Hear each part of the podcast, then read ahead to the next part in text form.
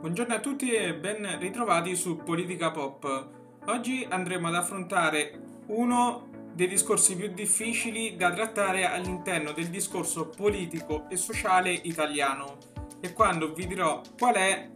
capirete molto in fretta il perché sia così complicato parlarne. Mi sto riferendo al fascismo. Ovviamente, dato che ciò che esso ha significato per l'Italia e per gli italiani nel corso di un ventennio ha delle forti conseguenze e necessariamente anche all'interno dei campi comunicativi bisogna sempre pesare molto le parole quando si va a trattarlo. E oggi la mia missione è quello di parlare di questo fenomeno e analizzare il perché all'interno dei social network e delle campagne elettorali se ne fa un uso a mio avviso anche abbastanza distorto.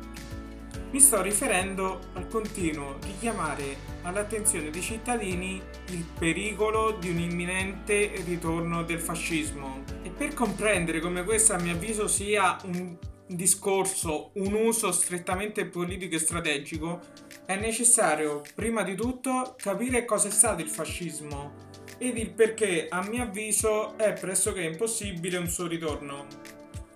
Partiamo dalle basi, ovvero contestualizziamolo. Il movimento fascista, divenuto poi partito nel 1921, nasce all'indomani della Prima Guerra Mondiale e ovviamente il eh, conflitto bellico ha portato numerosi disordini sociali che a mano a mano andavano ad aumentare in modo esponenziale e di fianco a ciò c'era anche la classe proletaria, scusatemi, affascinata dal mito della rivoluzione russa che aveva da pochi anni installato un regime comunista all'interno del proprio territorio, facendo decadere la secolare autorità dello zar. I liberali, spaventati dal continuo proliferare dei disordini all'interno delle città italiane, vedono nelle forze fasciste caratterizzate da un uso massiccio della violenza un ottimo strumento per frenare queste insurrezioni. Il grande problema, tuttavia, è che il Partito Nazionale Fascista, guidato, come sapete tutti, da Benito Mussolini, non è un giocattolo capace di essere gestito molto facilmente o perlomeno questi partiti al governo non avevano la capacità per farlo e alla lunga questi partiti ne perdono le redini. Il partito fascista, dopo aver ricevuto la guida dell'esecutivo all'indomani della marcia su Roma, riesce ad acquisire sempre più potere grazie all'applicazione di leggi che lo porteranno ad avere un dominio autoritario all'interno dello scenario politico fino alla sua conclusione che arriverà il 25 luglio del 1943 con la sfiducia del Gran Consiglio del Fascismo a Mussolini e poi l'8 settembre con la dichiarazione della firma dell'armistizio. Come avrete capito quindi molto del successo del fascismo si deve alla paura verso un possibile arrivo del comunismo all'interno del nostro paese e all'incapacità dei partiti liberali di gestire questa situazione di emergenza. È bene, tuttavia, puntualizzare come ormai dalla marcia su Roma siano passati quasi 100 anni, un'enormità e tutto il mondo necessariamente è cambiato. Anche i movimenti neofascisti sorti all'indomani del secondo conflitto mondiale in particolar modo il più importante, ovvero il movimento sociale italiano, hanno nel corso del tempo lasciato spazio a forze di destra caratterizzate da una spiccata tendenza a cercare di chiudere con questo pesante passato, con questa ideologia ed eredità fascista. Riprendo ad esempio il caso più esemplare, ovvero la svolta di Fiuggi che ha caratterizzato una cesura, un distacco netto dal movimento sociale ad alleanza nazionale, fino ad arrivare all'attuale Fratelli d'Italia che, nonostante tutte le accuse gettategli addosso, difficilmente si può definire un partito neofascista. Il fascismo, infatti, Riprendendo la definizione di quello che insieme a Renzo De Felici è stato lo storico più importante nell'analisi di questo fenomeno, ovvero Emilio Gentile, si caratterizza come, e vado qui a riprendere le sue esatte parole all'interno del libro Fascismo, storia e interpretazione che vi consiglio molto di leggere se siete interessati a questo tema, come un fenomeno politico moderno, nazionalista e rivoluzionario, antimarxista, organizzato in un partito milizia con una concezione totalitaria della politica e dello Stato, con una ideologia attivistica e antiteoretica ha fondamento mitico, virilistica e anti-edonistica, sacralizzata come religione laica,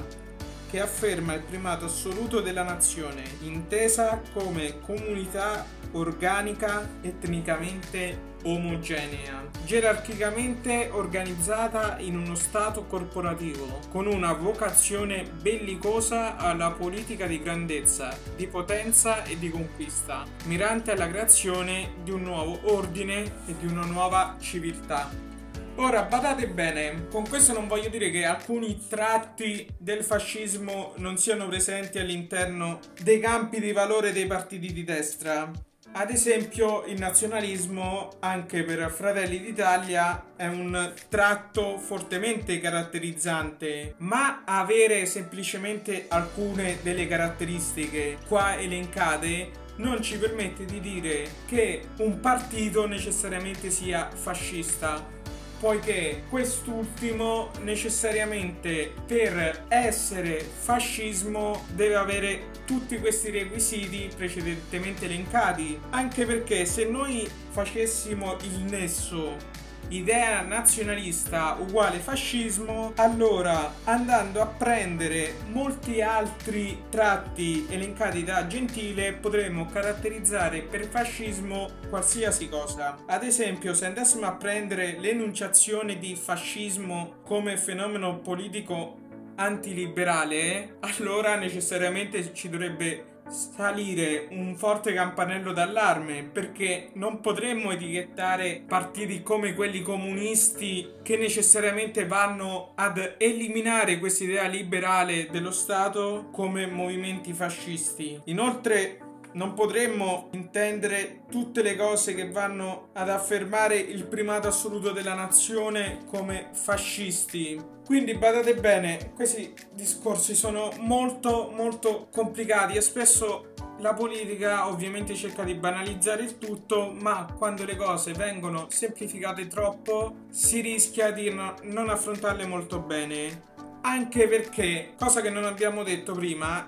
molto del successo del fascismo si deve anche ad una mancata copertura da parte dell'apparato costituzionale. Lo Statuto Albertino era una Costituzione flessibile e pertanto era facilmente suscettibile a questi cambiamenti da, parti, da parte di partiti che avevano un forte potere all'interno dell'organo esecutivo e legislativo. Al giorno d'oggi invece abbiamo una Costituzione rigida e che pertanto riesce a frenare questi partiti all'interno di determinati schemi costituzionali. E non mi sembra affatto che mai nessuno